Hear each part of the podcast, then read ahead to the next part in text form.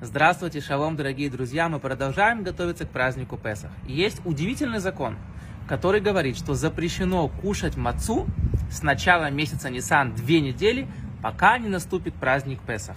Заборонено!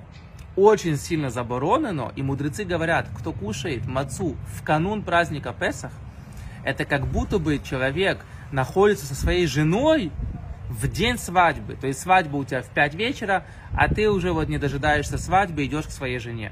Это уму непостижимо, говорят мудрецы, кушать мацу до праздника Песах. Що здесь сказано? Що це означає? А це означає, що Песах це не тільки какой-то там праздник большой, це весілля. Весілля між Богом та людьми. У нас будет огромная свадьба. Кто жених, кто невеста? Ж- невеста это мы, жених это Творец. Самая удивительная связь между двумя посторонними людьми – это веселье. Раньше они друг друга не знали, теперь они самые близкие люди, которые рожают и воспитывают детей, служат Богу вместе. Супруги – это удивительная связь. Сравнивается отношение между людьми и Творцом, как муж и жена, человек и жинка. И это праздник Песах. Говорят нам наши мудрецы, почему маца круглая? Вы все видели, наверное, такая маца ручной работы? Она круглая. Или кто знает, марокканские, йеменские евреи, они кушают такие специальные маца пита. Она как пита, просто как булочка. Вона теж круглої форми. Чому? Чому саме так? Почему не можна зробити мацу треугольной? Почему нельзя сделать мацу квадратной? Почему маца круглая? Говорят мудрецы, потому что кольцо, которое супруг дает, жених дает невесте, круглое. Маца символизирует кольцо. Песах длится 7 дней. По числу дней пира жениха и невесты э, после свадьбы. Шева брахот, когда э, парень с девушкой женится, 7 дней они празднуют. И эти 7 дней это праздник Песах. Когда мы кушаем мацу в ночь Песаха, мы произносим перед ней ровно 7 благословений. Кидуш, Карпас, Натилат Ядаим, Аляхиат Маца и так далее, и так далее. Ашкивейну, Шихияну. Там есть ровно 7 благословений. Чому саме сім? Тому що ми под хупой, когда жених и невеста находятся вместе, и они создают свою семью, заключают этот удивительный союз, вони теж произносят семь благословений. Ровно семь благословений. Ровно семь дней Песах. Маца круглая, потому что это кольцо. Песах это то время, когда Творец нам открывается. И он говорит, люди, вы меня обычно не видите. Ваши глаза вам мешают. Но сейчас вы можете познать, что я ваш Творец, и я вас бесконечно люблю. И це наше веселье, это такой-такой святой день. Это огромный-огромный праздник.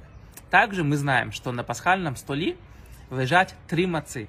Мы берем среднюю мацу и ломаем ее пополам. Что это означает? Есть много разных объяснений. Скажу вам одно. Это означает, что мы ломаем мацу, мы ломаем это вот обручальное свадебное кольцо, потому что когда-то мы согрешили и сделали золотого тельца. И когда ты, получая Тору, это же наша свадьба между Всевышним, мы сделали золотого тельца, мы как будто бы, это как будто бы жена изменила мужу, говорят мудрецы, во время свадьбы. Поэтому мы ломаем эту мацу в знак вот этого скорби, что Всевышний знает, что у нас уже была одна свадьба, но мы тебя подвели. Почему именно вторую мацу? Потому что маца, три мацы, она символизирует три э, разных э, слоя вот в еврейском народе. Священники, левиты, коины левиты и, и простые вот евреи. Коин, Леви, Израиль.